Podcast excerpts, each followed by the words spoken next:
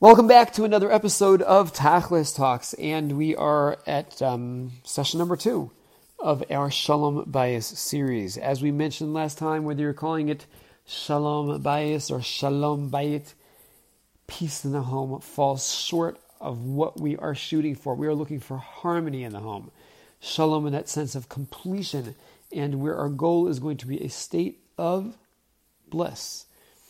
And if that seems far away, take it baby step after baby step after baby step. If things are fairly comfortable, but mm, there's just those times that things aren't quite the way they should be, let's try to find ways to eliminate those hurdles and restore shalom. Well, I guess first developing shalom where that's necessary, restoring shalom, enhancing the shalom in the home. As we mentioned, the shalom bayis, Tachlis talks talks are not parsha focused, but rather topic focused, and you help us choose the topics. Your questions, comments, concerns sent to Tachlis Talks, Tachlis Coaching, I'm sorry, at gmail.com, T A C H L I S coaching at gmail, will help us develop the um, upcoming Shalom Bayis Tachlis Talks. An issue that came our way um, maybe about a week ago after our first Shalom Bayis class was Rabbi, can you help me understand how to maintain Shalom when finances get in the way? Hmm, I don't know if any of you can relate to finances being an issue that chips away at Shalom in the home. And whether it's due to a lack of finances or whether you're blessed with an enormous amount of finances and you don't see eye to eye how to utilize them. Finances can certainly be an issue that challenges shalom in the home. A, a lot of different aspects. I don't know exactly what the questioner is referring to. I will tackle one or two finance related issues. If this did not talk to what you were asking, please send back the question with a little more detail.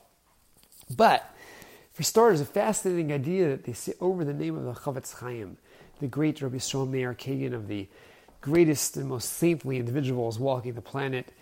About 100 years ago, he passed away just under that, um, about 90 years ago. Um, Rabbi Yisrael Meir Kagan, the Chafetz Chaim, described the need sometimes to have a Shalom Bayis fund, Shalom Bayis account. What did he mean by that? There are going to be issues.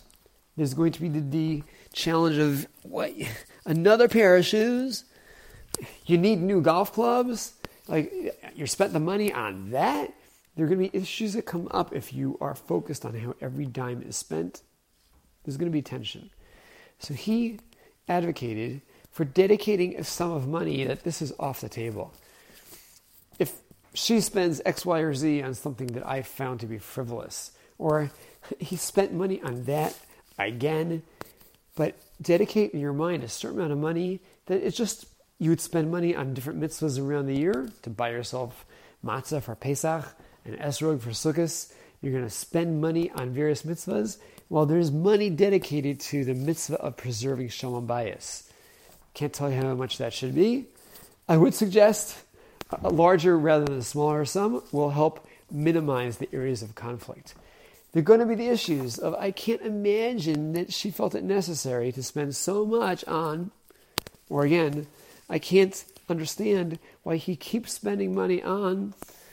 But if you've already put aside X amount of dollars, before we hit that number, nothing to talk about. That's just the mitzvah fund. Considering that money already spent, hey, it was spent on a mitzvah of some type. In this case, the mitzvah of maintaining shalom in the home can eliminate many, many flashpoints over how money is being spent. Moving on to another aspect of finances and an issue that's unfortunately far too common, and that is the stress triggered related to finances. I'm not even talking about the actual money spent, but imagine you come home and let's make it that within your dynamic, your couple, so one of you is much more the money focused party. And to make things simple, um, you are the other party. You're coming home and you're observing your spouse, you, the non money focused. Again, you you value, uh, make money decisions, but the one you're not the one who's constantly focusing on the, the need for the budget. Are we sticking to the budget? Are the bills paid on time? Uh, what was the last notice from the IRS? You're you're the non-money focused party, and you notice your spouse sitting on the computer dealing with some type of spreadsheet or the bank statements, and the furrows are deepening on the forehead, and there may be some beads of perspiration and some rumbling and some mumbling. And uh oh. Now, what's going on in your mind is come on, so much time focused on the money. You know, you're building up this unnecessary stress. It's going to translate into an uncomfortable dinner time. You're going to probably end up blowing up at the kids. You, in the back of your mind, are perceiving all types of, you're already stressing basically over there, stressing over the finances. And here we have multiple problems. Right? Your spouse is getting himself or herself all stressed, and you're already anticipating that stress and getting stressed. Not a good recipe for shalom. What would happen if we flip this, some kind of like jujitsu move, a shalom jujitsu move, for the sake of peace, we're going to flip all of this stress energy and make it into shalom energy. Think to yourself have I ever acknowledged that, bottom line, my spouse, he or she, due to their focus on the finances, have helped keep us afloat? Have ever acknowledged that due to their focus on the finances, we haven't had nearly as many audits as we might have if it were left in my hands. Uh, due to their focus on the finances, we are where we are at, wherever that may be. And again, on the hopes that there's some positive from all of their efforts. Have I ever acknowledged that?